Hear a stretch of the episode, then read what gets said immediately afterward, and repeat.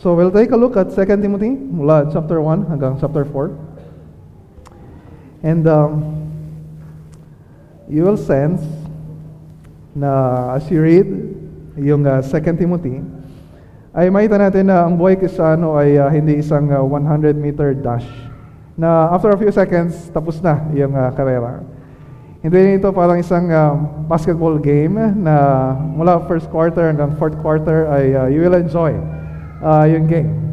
So the Christian life is uh, much uh, uh, more than that.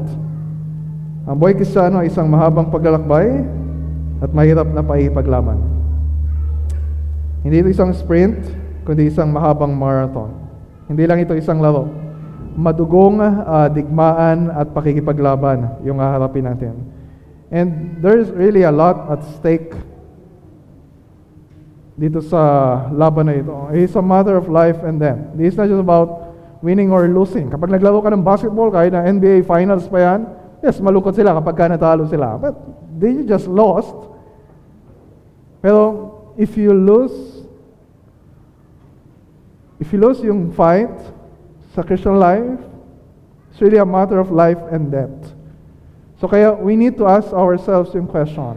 And it is a reality na kailangan seryosohin natin yung mga questions na sigurado ka ba na mananalo ka sa laban na ito? Sigurado ka ba na matatapos ka uh, dito sa paglalakbay na ito?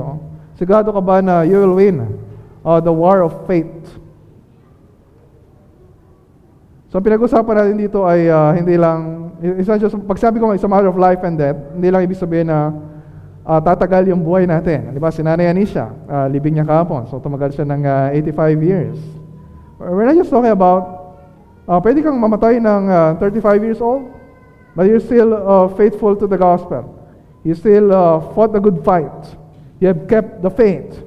Pero pwedeng magtagal yung buhay mo, tumanda ka, 70 years old, 80 years old, uh, but you lose uh, the gospel along the way. O baka You're confessing na you believe in Christ now, pero baka dumating ang time na talikuran mo na uh, si Kristo. O umayaw ka na sa calling na bigay sa iyo ng Panginoon. So it's not about, it's not just about starting well. Maraming marami sa atin, we're doing good right now sa Christian life. Or maybe some of us are struggling. Pero it's not just about starting well. It's not just about doing well right now. It's about finishing well. And ito yung magandang uh, message sa atin ng uh, 2 uh, Timothy. Maganda yung simula ni Timothy sa ministry. Napag-aralan natin a few weeks ago yung uh, 1 Timothy na yes, mahirap yung assignment niya sa pastor, uh, sa church, sa Ephesus. Uh, but right now, uh, it's probably being faithful uh, sa pagsunod sa hakbang o halimbawa uh, na iniwanan ni Apostol Pablo.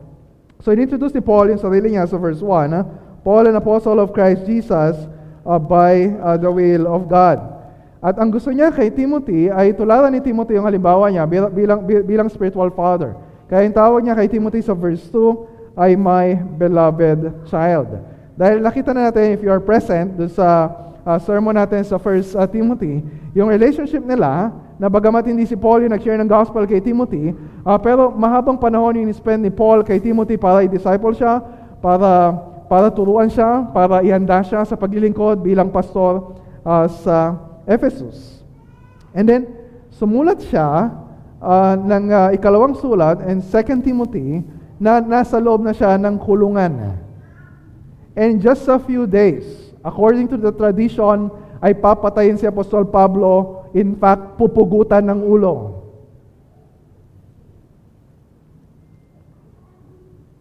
Anong kino-communicate niya kay uh, Timothy?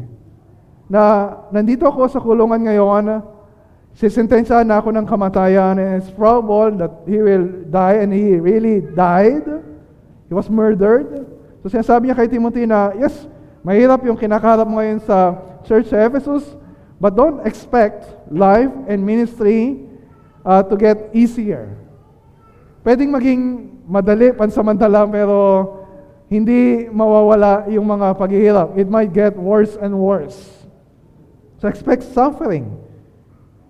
Expect challenges sa ministry. So yung primary concern dito ni Paul uh, sa letter na ito ay para turuan si Timothy and the whole church. Ito ay para sa church. Pansinin niyo yung uh, uh, plural form ng pagbati niya sa dulo ng sulat niya sa 1 Timothy at 2 Timothy na ito ay pagbati sa buong church. So this is for the whole church.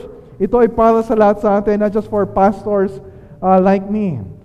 Sinasabi sa atin na yung gospel na pinangahawakan natin ngayon ay kailangan maipasa din natin uh, sa iba. Kailangan ingatan natin. At for kay Timothy, kailangan siya ay magpatuloy sa pananampalataya and then sa ministry of the gospel.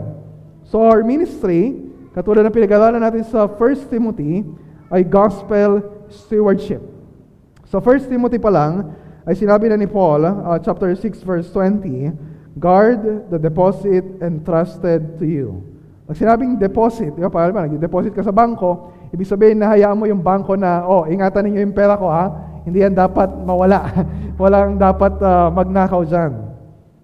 And so, tayo rin, uh, pinapaingatan sa atin ng Diyos yung gospel or yung sound doctrine o yung gospel uh, doctrine. Eh, hindi madali. Some of us, pwedeng matakot uh, dun sa responsibility na yon. Some of us, Kapag alam, alam naman natin na we need to share the gospel sa iba, pwede tayong matakot, pwede natin ikahiya yung gospel, pwede tayong maging unfaithful doon sa calling na binigay sa atin ng Panginoon.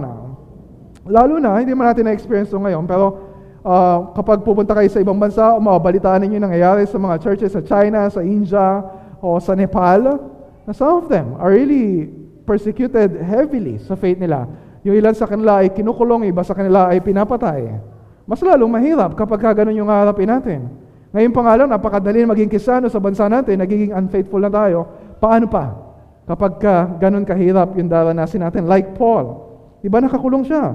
Sabi niya sa chapter 1 verse 8 ng 2 Timothy, siya ay Lord's uh, prisoner. Ibig sabihin na Diyos, ang Panginoon nagkulong sa kanya.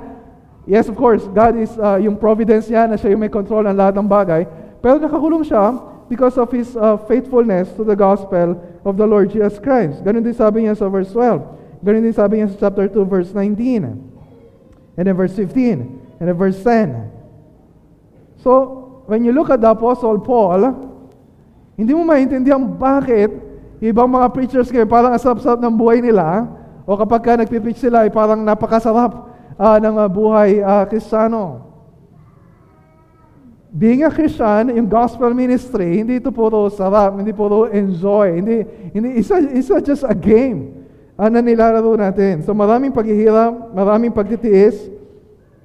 Eh yung gusto ni Paul, nasabihin kay Timothy, uh, bilang a spiritual child, a disciple ni Paul, ang sabi niya, tularan mo ako, na kahit gaano kahirap yung gospel ministry, ay manatili ka na tapat sa pagkakatawag sa iyo ng Diyos. Ganun naman yung ginagawa na ni Timothy. Di ba sabi niya sa chapter 3 verse 10 na nagpapatuloy ka na sumusunod sa halimbawa ko. Pero laging kailangan natin ng paalala. Maybe many of us are faithful ngayon. Kaya nga nandito kayo sa church eh, because you are faithful in listening to the Word of God. Pero lagi tayong paalala, kailangan paalalahanan hanggat hindi patapos ang laban. Katulad na sinabi ko kanina, it's not about starting well or doing well right now. It's about uh, finishing well. So ano-anong mga kailangan nating gawin eh, sa kabila ng hirap sa ministry? Number one, huwag kang matakot. Sa halip, anong kailangan gawin? Pag-alabin mo ang iyong pananampalataya. Matapang ba si Timothy? Probably, pero pwedeng natatakot din siya kasi may mga kalaban na kakarapin siya. So pwedeng uh, panghinaan siya ng loob. Lalo na alam niya, wala na, sa, wala na si Paul. Uh, nakakulong na si Paul at ma- maaming, maaring mamatay na uh, si Paul. Kaya naalala ni Paul uh, na nung huli sila nakita ay uh, uh, umiyak uh, si Timothy dahil uh, sa uh, kanilang uh, paghiwalay. Sabi niya sa verse 4, as I remember your tears. Pero kahit wala na si Paul, pinapaalala niya kay Timothy, hindi ka dapat panghinaan ng loob. Bakit? Sabi niya sa verse 7, For God gave us a spirit not of fear, but of power and love and self-control. Mahali yung spirit na tinutukoy dito ay yung Holy Spirit na binigay sa atin ng Panginoon. Naturally, we are fearful. Naturally, uh, panghihinaan tayo ng loob. Pero hindi natin kailangan na panghinaan ng loob if we have the Holy Spirit inside of us. Regalo sa atin ng Diyos yon to help us overcome anuman yung fears na meron tayo ngayon o maaari nating harapin because of uh, difficulties uh, sa ministry. Pinapaalala ni Paul, lahat ng kailangan mo ay binigay na sa iyo ng Diyos. Nasa iyo na yung sincere faith, sabi niya sa verse 5, na minana niya sa kanyang Lola Luis at kay Mami Eunice, at kasama yung sa yung uh, Holy Spirit na binigay sa kanya ay yung spiritual gift na bigay sa kanya ng Diyos. Pe, lahat tayo, if you are a follower of Christ, you have the Holy Spirit. Kapag nasa iyo yung Holy Spirit, nasa iyo na rin yung uh, spiritual gift. Iba-iba tayo ng spiritual gift, uh, pero dahil sa takot, pwede maging dahilan yung para maging passive tayo sa ministry at hindi natin magamit ng maayos uh, yung mga spiritual gifts. It's possible. Some of you right now ay nanlalamig. Hindi dahil sa aircon, kundi dahil sa uh, spiritual condition na you're not using uh, yung spiritual gift na bigay sa inyo ng Panginoon. Di ba? Para kayong dating baga na talagang uh, nagliliyab, pero pagtagal ng panahon parang uh, nabuhusan ng tubig at uh, uh, unti-unting nawawala yung uh, apoy o init. So anong kailangan gawin? Ni Timothy, kapag ka mangyari ito, anong kailangan nating gawin? Verse 6, Dahil dito, ipinapaalala ko sa iyo na pag-alabin mong muli ang kaloob na ibinigay sa iyo ng Diyos nang ipatong ko sa iyo ang aking mga kamay. So maaaring at this time, nabalitaan ni Paul na pinanghinaan ng loob si Timothy. So, paano natin pag-aalabin yung puso natin? Paano, paano natin paiinitin yung pananampalataya natin? How, are we going to fan into flame yung gift na bigay sa atin ng Panginoon? Hindi mo na kailangan maghintay ng maraming uh, equipping classes. So, kailangan mga after 3 years or 5 years, saka ko palang gagamitin uh, yung spiritual gift ko. Yeah, uh, hindi mo na kailangan uh, maghintay na magkaroon ng uh, spiritual invent, uh, gift inventory test para malaman kung ano yung spiritual gift mo. Ang kailangan mong gawin, eh, Yes, mahalaga na may magsabi sa iyo kung ano yung spiritual gift mo. Pero malalaman mo kung ano yung spiritual gift mo kapag gagamitin mo. Ibig sabihin, magtanong ka. Magtanong ka sa mga elders ng church. Magtanong ka sa mga deacons. Paano ka makakatulong sa ministry? Anong kailangan gawin? Anong kailangan uh, uh, mga projects na tugunan? So how can you be, uh, how can you serve uh, sa iba-ibang klaseng uh, ministry? Maaaring pag-pray sa iba, o maaaring sa pag-encourage, maaaring sa pagtuturo, o sa pag-disciple o kaya sa uh, pagbibigay. So kahit anong parahan. Wag mo ita, uh, we make a lot of excuses. Many of us, maraming excuses. Sasabihin natin, sobrang busy. Sasabihin natin, Pastor, kung naintindihan mo lang yung sitwasyon ko, kung naintindihan mo lang kung ano yung kalagayan ko sa family, kung naintindihan mo lang kung ano yung uh, uh, mga financial problems na pinagdadaanan namin ngayon, we make a lot of excuses. Pero nag-excuse ba si Paul? Nagbigay ba siya ng excuse?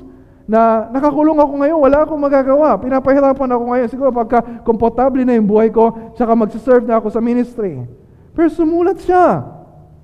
Sumulat siya sa mga churches kahit nakakulong siya. He's still doing the work of the ministry. And he's praying hard, very hard sa mga churches. So paypayan mo ang baga ng mga spiritual gifts mo hanggang magliyab ka sa paglilingkod sa Panginoon.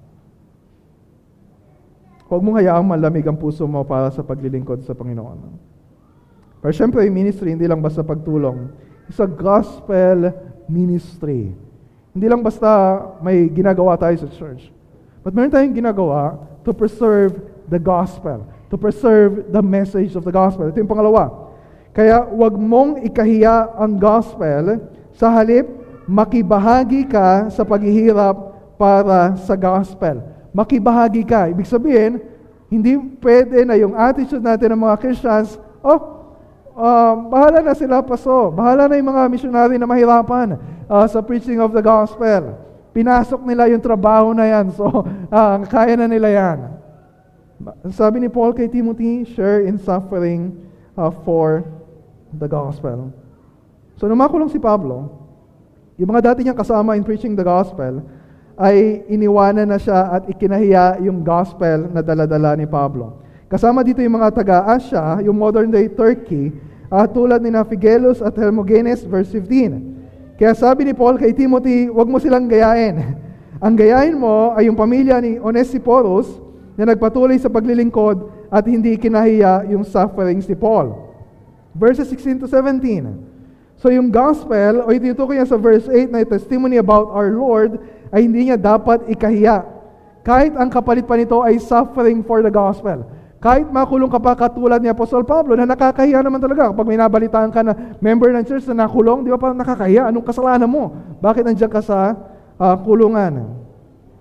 Yes, Paul was suffering because of the gospel, pero sabi niya sa verse 12, hindi niya ikinakahiya yung gospel. Yung sabi niya sa Romans 1.16, For I am not ashamed of the gospel. Bakit ka mahihiya? Bakit ka mahihiya kung alam mo yung kung gaano kahalaga yung subject na pinipreach mo sa gospel? Kaya sabi niya kay Timothy, but share in suffering for the gospel. Na yung gospel ay kailangan natin not just for our salvation. This is not just the power of God for salvation. The gospel, yung kailangan natin to help us endure suffering for the gospel. 2 Timothy chapter 1 verses 8 to 10.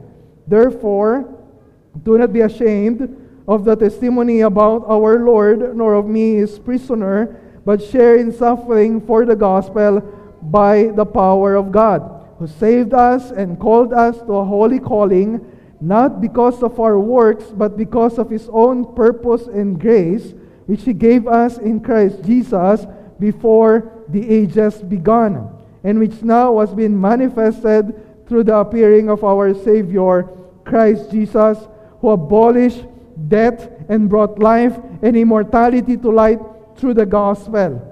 Na-realize ba natin kung anong, ano yung power na meron yung gospel na pinagkatiwala sa atin? Do we realize na yung gospel ay merong power to raise the dead? Bakit ka mahihiya?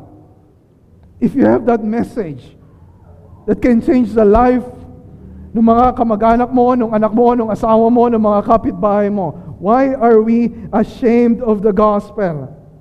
Bakit tayo matatakot? Yes, we are all unworthy. Minsan dinadahilan pa natin, ay, kung alam siguro kasi nila, alam kasi nila yung buhay ko dati, alam nila pa rin yung mga struggle ko ngayon, alam pa rin nila yung mga problema na pinagdadaanan ko, nahiya ako, I'm unworthy na i-preach yung gospel. And but, but that, that's the good news of the gospel. We're all unworthy. We're all undeserving. Pero we receive yung life uh, because of the Lord Jesus Christ. Hindi sa atin nakasalala yung success ng gospel ministry. Hindi sa akin nakasalala eh. Kung ano magiging resulta nito sa inyo ng mga, maybe it's your first time uh, na nakapakinig ng ganitong mensahe. Or maybe matagal na pero walang nagiging effect uh, yung uh, Word of God. Hindi sa akin nakasalala eh. Pero why, why do I keep preaching the gospel? Bakit tayo patuloy na dapat na nagpipreach ng gospel? Kasi si Paul ay convinced ito ay nakasalalay sa kapangyarihan ng Diyos. Sabi niya sa verse 12, Yes, we guard the gospel. Pero, hindi sa atin nakasalalay sa pangangalaga natin yung sa success ng misyon na pinagkatiwala sa atin ng Panginoon. Sabi niya sa verse 12, I am convinced that He is able to guard until that day, until the day of the return of Christ. Hanggang sa dulo, babantayan ng Diyos and we will make sure na mababantayan what has been entrusted to me. Ibig sabihin ba, wala na tayong gagawin? Uy, andiyan naman palang bahala. Oh, kaya kaya kaya ni Lord yan, powerful siya. So, hindi ko na hindi ko na siya kailangan tulungan. Eh syempre hindi naman natin kailangan tulungan ng Diyos. God doesn't need our help, but we have a responsibility. Merong mga paraan, merong mga instrumento na ginagamit ang Diyos para mapanatili yung gospel. So number three, wag mong sarilinin ang gospel. Sa halip, ingatan mo ito at ipasa sa iba. Ano ulit sabi kanina? God is able to guard what has been entrusted to me. So, ano yung response dapat ni Timothy? Ano dapat yung response ni Paul?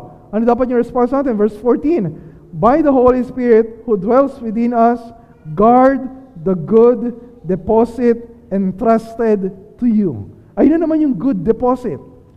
Sinabi ni Martin Luther, isa doon sa kanya 95 thesis, ang sabi niya, The true treasure of the church is the gospel of the Lord Jesus Christ. Ito yung pinakamahalagang kayamanan natin. So, ibig sabihin, pagkakayamanan, kailangang ingatan, kailangang bantayan. Pero anong kaibahan? Halimbawa, meron kang uh, gold bars. Kaya halimbawa lang, nabigyan ka ng isang politiko ng uh, mga gold bars. Paano mo iingatan yung mga gold bars na yon? Paano?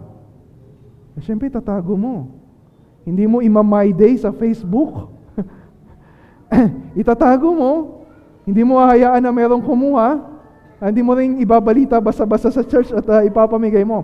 But what's the difference? When we're taking care of the gospel, hindi pwede na ikukulong mo lang sa bahay. Hindi pwede na sasarilinin mo lang. Ang kaibahan ng gospel as our treasure na ingatan natin, may ingatan lang natin yung gospel kapag yon ay ibabahagi o ipapamigay natin sa iba. Do you see the difference? Kaya sabi ni Paul kay Timothy sa verse 13, ituro mo ang tamang aral na natutunan mo sa akin. So kung ano yung narinig ninyo, kung ano yung narinig ninyo every Sunday sa church, ipasa ninyo sa iba. Sabi mo sa katabi mo, pass the message. Okay? But this is not a game. This is our ministry. To pass on the gospel. Sa mga anak natin, pinapasa ba natin yung mga yung gospel sa mga anak natin? O pinapasa lang natin sa kanila yung mga gadgets para malibang sila at hayaan sila and don't limit yung screen time nila? Are we being responsible parents, kung ano yung nafe-feed sa mind ng mga anak natin. we just want to be comfortable in parenting them. Are we sharing, teaching the gospel sa kanila? Pinapasa ba natin yung gospel sa mga members sa church? Yung mga nababasa mo, sinashare mo ba sa iba? Yung napapakinggan mo, sinashare mo ba sa iba? Meron ka ba nakakausap to disciple, to remind them of the gospel? Pinapasa ba natin yung gospel sa mga unbelievers? Yung church ba natin, pinapasa ba natin yung gospel sa mga unreached uh, peoples uh, sa mundong ito? Mahirap. It's not, it's not easy. Pero magagawa natin, sabi sa verse 14, by the Holy Spirit who dwells within us. Biyaya lang talaga ng Diyos, kaya nagagawa natin yung pinapagawa ng Diyos. Kaya sabi niya kay Timothy chapter 2, uh, verses 1 to 2, You then, my child, Be strengthened by the grace that is in Christ Jesus. And what you have heard from me in the presence of many witnesses, entrust to faithful men who will be able to teach others also. Nakita niyo sinasabi dito ni Paul? Na yung gospel, for us to preserve the gospel, kailangan ipasa natin yung gospel from one generation to another. Generation 1, si Paul. Generation 2, si Timothy. Generation 3, si Timothy ipapasa sa mga mapagkakatiwalaan ng mga tao. And then Generation 4, yung mga mapagkakatiwalaan ng mga tao ay ipapasa naman sa sa iba. That is how we guard the gospel. Huwag natin i-assume na alam na naman nila yun. Matagal na sila sa church, alam na nila yung gospel. This is how we guard the gospel. Ipapasa natin from one member to another member, sa ating mga believers, sa mga unbelievers, sa church natin, to the nations. This ministry is not easy. Si Paul, yung ebidensya na hindi madali yung gospel ministry na ito. Kaya sabi niya kay Timothy verse 3, share in suffering as a good soldier of Christ Jesus. So when we invite you, meron sa inyo mga bago, maybe first time nakaten, you're not yet a member of the church, at sasabihin namin sa inyo, uh, we invite you maging a member ng church. Tapos sasabihin namin na we invite you to share in suffering. Ah, teka lang. Ibang usapan na yan. But that's reality. When we invite you to join the mission of this church, we invite you to suffer as a good soldier of Jesus Christ. Meron bang sundalo na sasabak sa gera na ina-expect na para siyang magbabakasyon sa Boracay? No. Pero nagtsatsaga tayo sa laban because we are, we're looking forward to the reward of or fruit of our sufferings. Kaya ginamit niya illustration hindi lang sundalo, but yung magsasaka. Diba? Ang hirap magsaka, lalo na ngayon, parang uh, basta mahirap. May mga bagyo, tapos hindi pa mabibenta ng maayos yung mga ani lang. Pero they're looking forward do sa uh, sa harvest. O tulad ng isang atleta sa isang karera, verse 5. Di ba kinasasabi kanya, kaya nagsasanay siya, kaya nagsasaga siya, kasi kinasasabi kanya yung medalya or yung honor na marireceive niya. And what's our greatest reward? Ano sabi sa verse 4? Bakit tayo naglilingkod bilang mga sundalo ng army, ng church? Why? Because our aim is to please the one who enlisted us. It's not about money. It's not about popularity. It's not about comfort.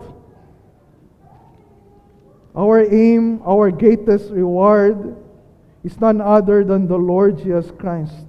So that's number four. Huwag mong kakalimutan at ikakaila si Kristo. Sa halip, manatili kang tapat sa Kanya hanggang kamatayan. Let's read verses 8 to 13. Verse 8 to 13. And then pasinin ninyo, sobrang Christ-saturated yung passage na ito. Verse 8. Alalahanin mo si Yeso Kristo, ang muling binuhay at nagmula sa angka ni David, ayon sa magandang balitang ipinapangaral ko. Ito, si Kristo at ang gospel, ang dahilan ng aking pagdurusa at pagkagapos na parang isang kriminal. Subalit hindi kailanman may gagapos ang salita ng Diyos. Tinitiis ko ang lahat ng bagay alang-alang sa mga hinirang ng Diyos upang magkaroon sila ng kaligtasan at walang hanggang kaluwalhatian mula kay Kristo Jesus. The Lord Jesus Christ. And in verse 11, this saying is trustworthy. Kung tayo'y namatay na kasama ni Yeso Kristo, kasama ni Yeso Kristo, mabubuhay din tayong kasama ni Yeso Kristo. Kung tayo nagtiis ng hirap sa mundong ito, maghahari din tayong kapiling ni Yeso Kristo. Kapag itinakwil natin siya, itatakwil rin niya tayo. Kung tayo man ay hindi tapat, siya ay nananatiling tapat pa rin sapagkat hindi niya maaaring itakwil ang kanyang sarili. So ano sinasabi ni Paul? Sinasabi niya kay Timothy, as we preach the gospel, yes, we will encounter a lot of difficulties. Pero wag nating kakalimutan, when we face those difficulties, kung sino yung pinapangaral natin. We're preaching none other than Christ. He's not just the object of our faith. He's not just the subject of our proclamation. He's the goal, the ultimate goal of life and ministry. Ang sinasabi dito ni Paul, eh ano kung patayin ka? Eh ano kung ipugutan ka ng ulo? But after that, you'll spend billions and billions of eternity with Christ.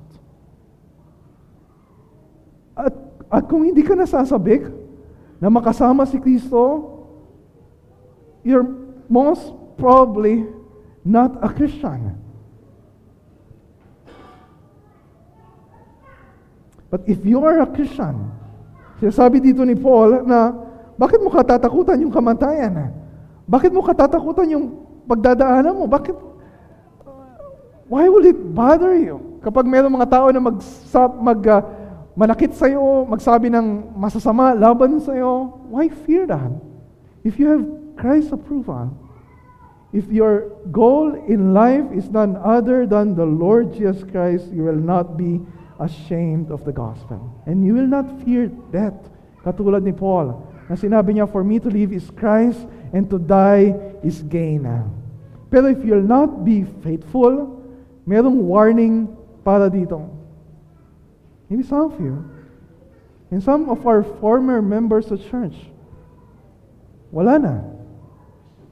Buti kung lumipat sila ng ibang church na faithful in preaching the gospel. But some of them walk away from the faith.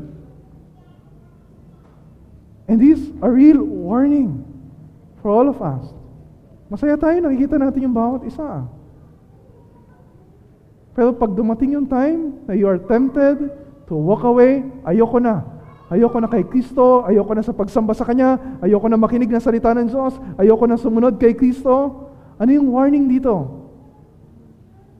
Itatakwil ka rin ni Kristo balang araw. Kapag itinakwil mo siya, He will also say no to you at the last day. Kapag hindi ka naging tapat sa Kanya, ang sabi ni Paul, magiging tapat pa rin ang Diyos. God is always faithful. Pero hindi ibig sabihin na pwede kang maging kampante sa buhay na, ah, okay lang, kahit na mamuhay ako sa kasalanan. Okay lang kahit hindi na ako mag-repent. Okay lang kahit hindi na ako umattend ng church panghabang buhay. Sa langit naman ako mapupunta kasi tinanggap ko si Kristo. No, God is faithful. God is faithful sa warning na ibinibigay niya. Faithful siya sa, sa mga promises niya that He will save us by faith in the Lord Jesus Christ. He's also faithful. This is a warning niya. If you walk away from the faith, He's faithful to Himself, first of all. Hindi niya hayaan na, yurakan mo ang pangalan ni Kristo panghabang buhay. If you don't want Christ now, at kung ipagpapalit mo siya sa mga kayamanan o kasiyahan ng mundong ito, you will lose Christ forever. If you don't want Christ now, you will not have Christ for all eternity. If you belong to Christ, kahit anong hirap yung maranasan natin ngayon, it cannot be compared to the life we have in Christ for all eternity. So, ito'y panawagan sa ating lahat. Gospel ministry is hard. To be faithful to the gospel is hard. Hindi ito panangdalian lang. We're talking about faithfulness. We're talking about enduring faithfulness. Hindi short-time faithfulness. Kundi yung pangmatagalan na nagpapatuloy, nagtsatsaga, nakatapatan kay Kristo. Sabi niya sa chapter 2 verse 7, Isipin mong mabuti ang sinasabi ko sa iyo at ipapaunawa sa iyo ng Panginoon ang lahat ng ito. Okay, let's move on. Sa next part, itong susunod na bahagi ng sulat uh, ni Paul kay Timothy ay may kinalaman pa rin sa enduring faithfulness. Pero hindi lang sa mga sufferings na may experience niya, kundi dahil sa mga false teachings na kakaharapin niya, at talaga namang talamak na talamak pa rin hanggang ngayon, at nadami pa rin mga naapektuhan ng mga churches. Maraming mga churches, pero maraming mga churches na, na talagang naapektuhan ng mga false uh, teachings. So Paul was reminding Timothy dito of enduring uh, faithfulness sa preaching of the gospel message. Kasi maraming mga messages ang anti-gospel. So paano tayo mananatiling tapat sa panahon ngayon na kapag bukas mo ng Facebook, kapag bukas mo ng YouTube, kapag ka, kung sino-sino nang manaririnig mo na nagsasabi nga sila ng mga Bible verses, they're talking about God, they're talking about Jesus, parang okay naman yung tinuturo nila, but they are not preaching sound doctrine. Number one, huwag lumihis sa katotohanan. Sa halip, magsikap sa tamang paraan ng pag-aaral at pagtuturo ng salita ng Diyos. Magsikap. Ano sinasabi niya dito? Dapat iwasan, sabi sa verse 14, yung mga salita na walang kabuluhan at walang ibinubungang mabuti. Bakit? Dahil napapahamak lang yung mga nakikinig. Bakit sila napapahamak? Dahil inilalayo sila nito sa Diyos. Verse 16. Meron na naman siyang pinangalanan, sina Himeneus at Philetus, na mga lumihis sa katotohanan. Verses 17 to 18. So may mga false teachings during that time. May mga false teachings during our time. Maring iba, hindi eksakto na kapareho, pero may mga false teachings tayo na kakaharapin. Yung mga tao ginagamit yung Bible verses, binabaluktot yung mensahe noon, at sinusulong lang yung sarili, sarili nilang opinion or agenda or interest. So anong kailangan natin gawin? Hindi lang to para sa mga pastor tulad ni Timothy, para sa ating lahat. Verse 15. Verse 15. Sikapin mong maging kalugod-lugod sa paningin ng Diyos, isang manggagawang walang dapat ikahiya at tama ang paggamit sa salita ng katotohanan. Tama ang paggamit, rightly handling. Or literally, cutting straight. Ito yung tinatawag natin na orthodox. Dapat tama yung katuruan. Dapat, dapat tama yung paraan ng pag-aaral sa salita ng Diyos. Kaya ini-encourage ko kayo na umaten na equipping class natin na how to study the Bible. Noong unang session namin, aba, marami. Tapos medyo mahirap pala yung mga tinuturo dito ni Pastor. Pero kailangan natin pagsagaan. Kasi we, we must not assume na alam na nating basahin yung Bible. Babasahin nyo this week in Deuteronomy 10 to 17. Pero do you know how to read the Bible? Do you know how to study the Bible? Lalo na sa atin ng mga tagapagturo, lalo na sa mga pastors, kailangan, kaya meron tayong Center for Pastoral Training. We're studying how to preach, how to handle the Bible correctly. Kaya meron tayong church library. Parang awa nyo na, kuhanin nyo yung mga libro doon sa church library. Di ba? Isasolid din ninyo at iingatan ninyo at babasahin para matulungan kayo na mag-aral ng salita ng Panginoon. Pero, wag niyo isipin na it's just about Tama yung content. Tama yung doktrina na itinuturo. Paul was concerned not just about not just about that. Pangalawa, dapat tama yung application. Kaya, pangalawa, huwag patatangay sa mga makasalanang pagnanasa, sa halip ay pakamitiin ang pamumuhay ng may kabanalan. Verse 22. Si Timothy, at this time probably in his 30s, probably early 30s, Sabi niya sa verse 22, kaya nga, iwasan mo ang masamang hilig ng kabataan. Sa halip ay pagsikapan mong maging matuwid, tapat, mapagmahal at mapayapa, kasama, kasama ng mga taong may pusong malinis na tumatawag sa Panginoon. Ganito din yung sinabi niya sa first letter niya. 1 Timothy 4.16, ang sabi niya sa sali ng NIV, Watch your life and doctrine closely. Hindi lang niya sinabing, watch your doctrine closely. Ang sabi niya, watch your life and doctrine closely. Bakit niya sinabi yon? Pwede kasi tama yung doktrina na pinag- pinaniniwala mo. Pwedeng tama yung doktrina na itinuturo mo, sinashare mo sa social media. Pero pwede rin na you are unloving, you are prideful, nakikipag-away ka, tingin mo, mas magaling ka kaysa sa iba. Kaya sabi ni Paul kay Timothy na, yes, sawayin mo yung mga nagtuturo ng maling aral. Pero sabi niya sa verses 24 to 25, Don't be quarrelsome, but kind to everyone, patiently enduring evil with gentleness. Yes, we must be zealous, we must be passionate for gospel doctrine. Pero dapat yung passion na yon ay nakakabit yung nakakabit yung love, nakakabit yung patience, nakakabit yung kindness, nakakabit yung self-control, nakakabit yung compassion. Dapat yung goal natin ay hindi lang para mapatunayan na tama kami, mali kayo, but to pray for them, to pray sa mga pastors na mali ang tinuturo, to pray for the mga members, mga church members sa ibang mga churches na mali yung pinaniniwalaan, that the Lord will bring them to repentance. Katulad ng sabi niya sa verse 25. Pangatlo, huwag makisama sa mga taong tumutuligsa sa katotohanan, sa halip sawayin sila at hikayating magsisi. Ito na yung sinabi ko rin kanina, na pinapaalala ni Paul ah, na, yes, you can be faithful sa calling mo in preaching the gospel. Pero we, we expect na maraming yung magiging unfaithful. Things will get worse and worse. Yung mga tao, paninindigan nila kahit mali pinaniniwala nila. Paninindigan nila kahit mali yung uh, pamumuhay nila. Sabi sa verses 2 to 5, for, for people will be lovers of self, lovers of money, proud, arrogant, abusive, disobedient to their parents, ungrateful, unholy, heartless, unappeasable, slanderous, without self-control, brutal, not loving good, treacherous, reckless, swollen with conceit, lovers of pleasure rather than lovers of God, having the appearance of godliness but denying its power. Ang sabi niya, avoid such people. Huwag kayong makisama sa kanila. Yes, maybe, marami tayong mga kabataan. Eh, natural, pagka high school ka, college ka, marami kang kaibigan, marami kang kabarkada. Pero, sinasabi dito ni Paul, hindi hindi masama na makipagkaibigan sa mga non-Christians. Yes, kasi we, we will reach them with the gospel of the Lord Jesus Christ.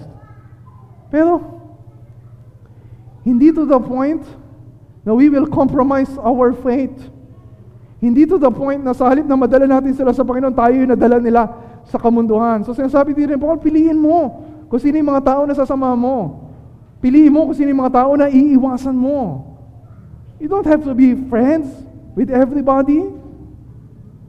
For the sake of your soul, for the sake of your faith, for the sake of the gospel, iwasan mo yung mga tao na hindi makakatulong sa iyo para ikaw ay mapalapit sa Panginoon. Piliin mo yung mga taong sasamahan mo. Kaya nagkakaroon tayo ng mga youth fellowship, young ladies fellowship. Para ano? Para matutunan natin na piliin at paglaanan ng oras yung mga tao na pag na kailangan nating kaibiganin. Bakit? Kasi sila yung mga tao na tuturuan ka kung ano yung gospel. Ipapaalala sa iyo, sasawayin ka kapag nagkakamali ka, itutuwid ka kapag nalilihis ka ng landas at magsasanay sa iyo. You spend time with mga non-Christians. But if you're spending so much time with them,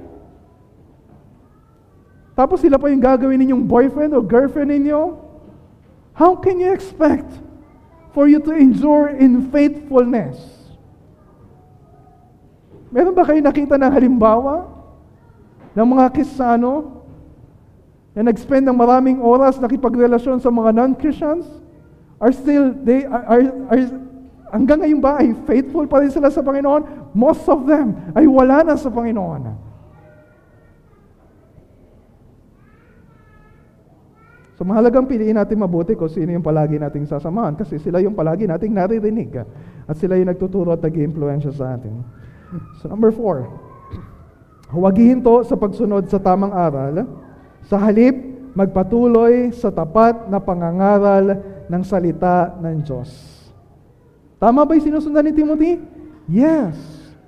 Sinundan niya yung kanyang Lola Luis tsaka yung kanyang Mami Eunice mula pa sa pagkabata. Sabi sa chapter 3, 14 to 15, sabi niya uh, kay Timothy na magpatuloy ka sa mga aral na itinuro sa iyo mula pa pagkabata. Kasi Word of God na itinuturo sa iyo uh, ng uh, nanay mo at ng lola mo. Make sure you follow the right people. Iba sa inyo masyadong uh, addict sa pag-follow sa BTS o pag-subscribe sa kung ano-anong channel sa YouTube. How are you doing? How are they helping you? Are you growing? Are you being more faithful by following yung mga fina-follow ninyo sa social media or sa YouTube? Sinundan ni Timothy hindi lang yung turo ni Paul, pati yung buhay niya, pati nga yung mga sufferings niya. Sabi sa verses 10 to 11, My teaching, my conduct, my aim in life, my faith, my patience, my love, my steadfastness, pati persecutions and sufferings, sinundan mo na rin.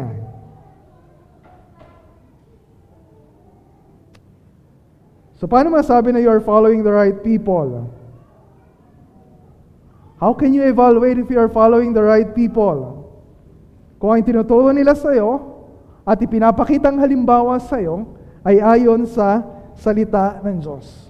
So sinasabi ni Paul kay Timothy is about Paul is hindi tukol to sa mami niya o sa lola niya. It's about the Word of God. We say, na, yung Word of God na able, verse 15, to make you wise for salvation through faith in Christ Jesus.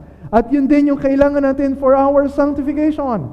Very popular yung verses 16 to 17. All Scripture is breathed out by God, buong Old Testament, buong New Testament, breathed out by God, and profitable for teaching, for rebuking, for correcting, and for training in righteousness, that the man of God, si Timothy, yung mga pastor, lahat ng members of church, that the man of God, the woman of God, may be equipped, ready for every good work. So sinasabi natin na we are saved because of the gospel na narinig natin from the Word of God, salita mismo ng Diyos, kapaki-pakinabang sa araw-araw na pamumuhay. That's why we are encouraging you na basahin ang Biblia araw-araw, hindi linggo-linggo, hindi buwan-buwan, hindi kung kailan lang may time. Kung mahalaga yung Word of God sa enduring faithfulness, we cannot neglect the Word of God for too long and expect na magiging faithful tayo until the end. Sabi ni Mark Dever, if you wish to continue to the end, you cannot neglect the Scriptures. This is one of the main ways God has given us to endure to the end. As Thomas Cranmer said, we should read, mark, learn, and inwardly digest God's Word. Our Bible reading should be regular. Our study should be diligent. Our meditation should be thoughtful. Our reference to the Bible should be frequent. If we are Christians, this is what we are called to do feed upon God's Word to us.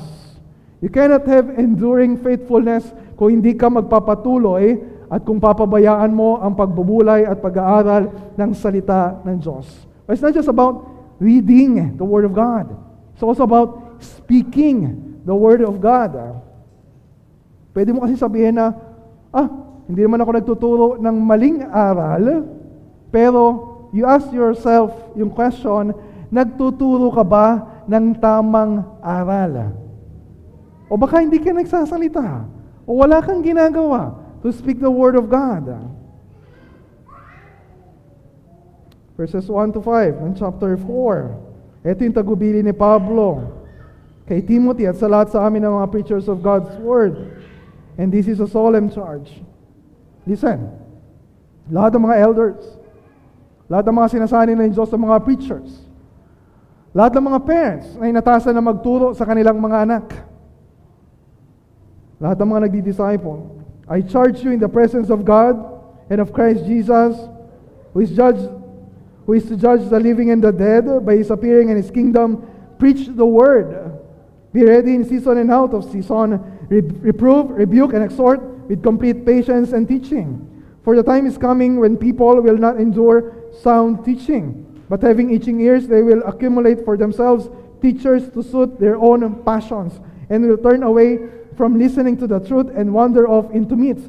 As for you, always be sober minded, endure suffering, do the work of an evangelist, fulfill your ministry.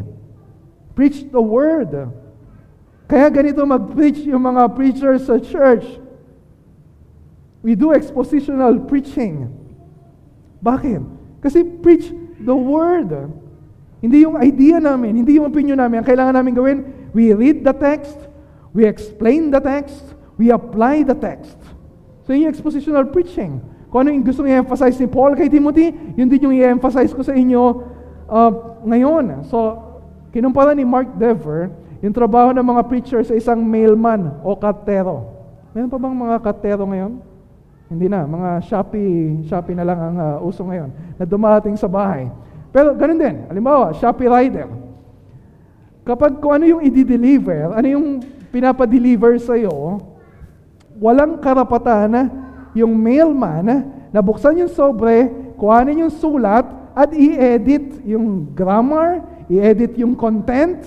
No. Ang trabaho ng mailman ay yung sobre, nakaselyong, ibigay doon sa tatanggap, kapag binuksan, babasahin. Ganun yung trabaho ng mga preachers to give you the Word of God. Ito ang sinasabi ng salita ng Diyos, pakinggan ninyo, paniwalaan ninyo, sundin ninyo.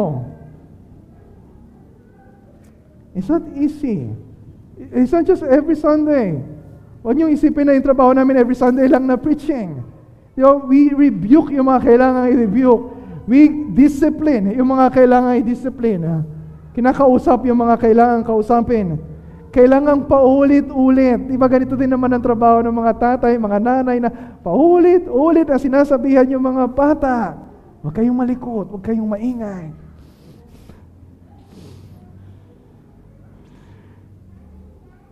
That's what we do. With complete patience, sabi sa verse 2. Endure suffering, fulfill your ministry, sabi sa verse 5. Ito yung enduring faithfulness in preaching. Wala tayong magagawa kung marami unfaithful sa preaching ng Word of God. But are you faithful? Will you continue to be faithful sa pagtuturo sa mga bata, sa pagpapaalala sa mga kabataan, sa pagdidisiplina sa mga members natin, sa paghahanda ng mga ituturo sa dinidisciple, or in preparing to preach the Word of God. This is my commitment. Is this your commitment? So ito yung gusto ni Paul kay Timothy. Ito yung gusto ng Diyos para sa ating lahat. Enduring faithfulness. Kahit maging pahirap ng pahirap yung ministry, kahit maging palala ng palala yung mga false teachings. Kapag tinanong ko kayo ngayon, meron ba kayong enduring faithfulness right now? Hindi talaga natin masasagot yun. Hindi ko masasagot. Kasi pag pinag-usapan natin enduring, you may be faithful right now. Pero pag pinag-usapan natin yung enduring faithfulness, masasabi lang natin at the end of our life. Hanggang sa dulo. Like Paul. Nakakulong siya, alam niyang papatay na siya. After a few days, pupugutan siya ng ulang. Pero sabi sa verse 7, I have fought the good fight, I have finished the race, and I have kept the faith. This is my prayer para sa sarili ko. Nung isang araw, tinatanong ko na asawa ko ano yung ipagpe niya para sa akin. And this, you should pray this for me. But I will continue to be faithful until the end. And this is my prayer for all of us. Na lahat sa atin magpapatuloy hanggang sa katapusan. Masabi din natin, katulad yung sinasabi ni Paul, at the end of our lives, I have finished the race. I have fought the good fight. I have kept the faith.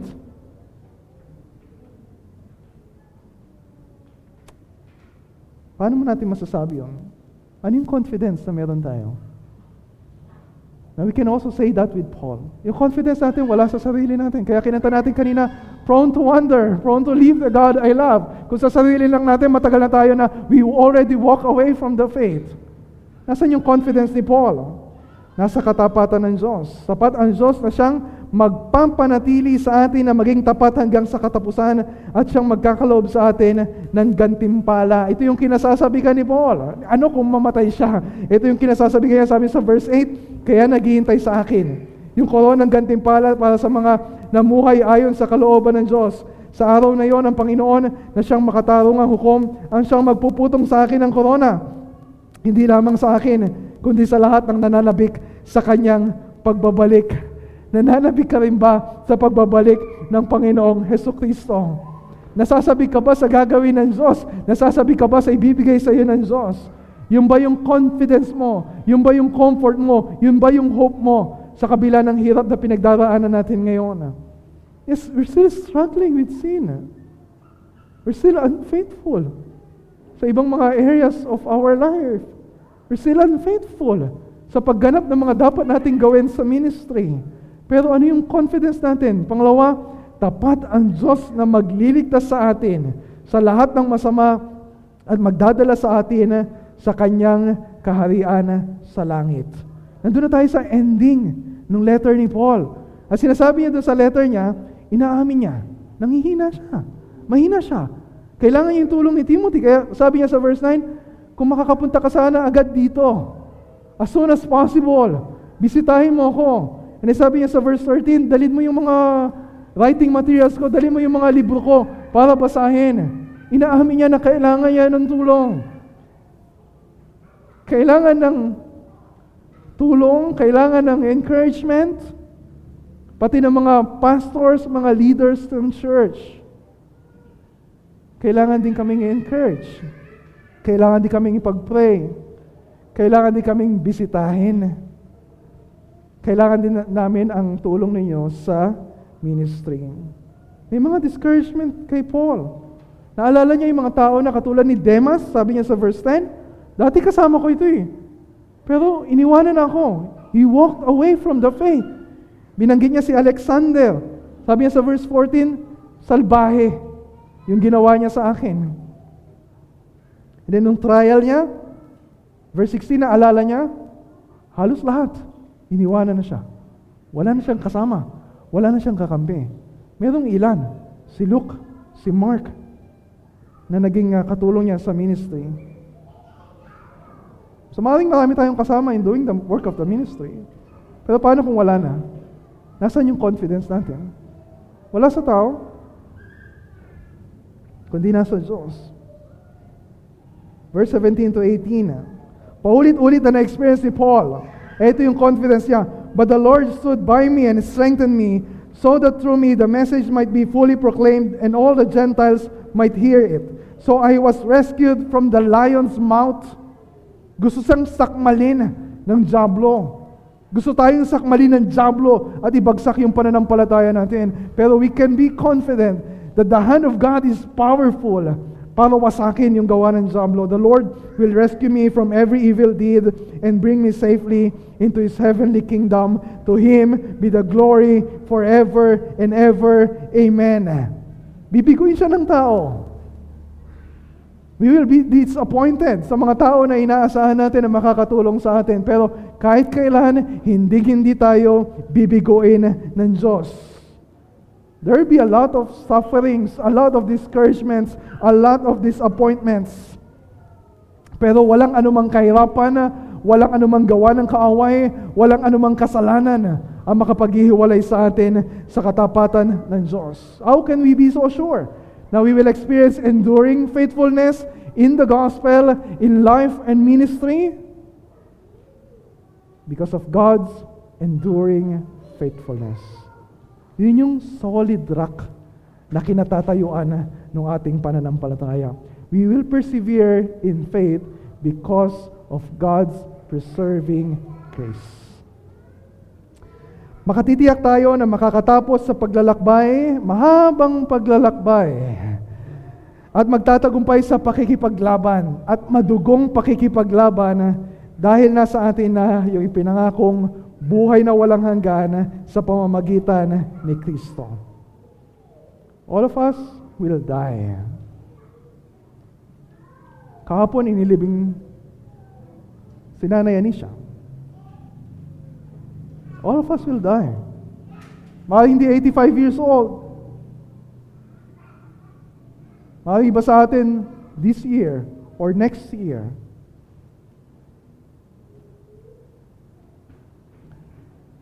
Mauwi sa kamatayan, nauwi sa kamatayan yung faithfulness ni Paul sa gospel. Pero yung that same gospel ang nagbigay at magbibigay din sa kanya ng buhay na walang hanggan. This is why the gospel is good news. First verse pa lang. And sometimes we miss yung first verse. Nagpapakilala si Paul at sinabi niya, siya ay apostle by the will of God. At sabi niya, according to the promise of the life that is in Christ Jesus. Mahalagang alalahanin niya kasi alam niya mamamatay na siya. And sinabi niya yung message of the gospel sa verse 10 ng chapter 1, He is our Savior Jesus Christ who abolished death and brought life and immortality to light through the gospel.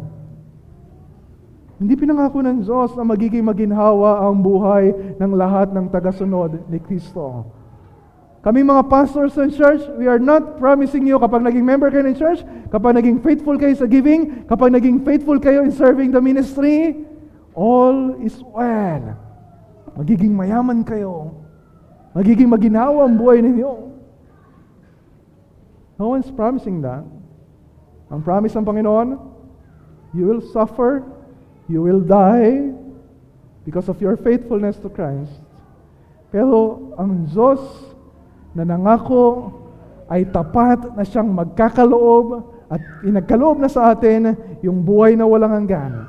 So, anumang hirap yung pagdaanan natin, gaano man kahaba yung paglalakbay, gaano man katagal yung paghihintay natin sa muling pagbabalik ng Panginoong Kristo, gaano man kahirap, we can be so sure that we will continue to be faithful until the end. Dahil ang Diyos natin ay faithful mula noon hanggang ngayon, hanggang sa katapusan. Let's pray.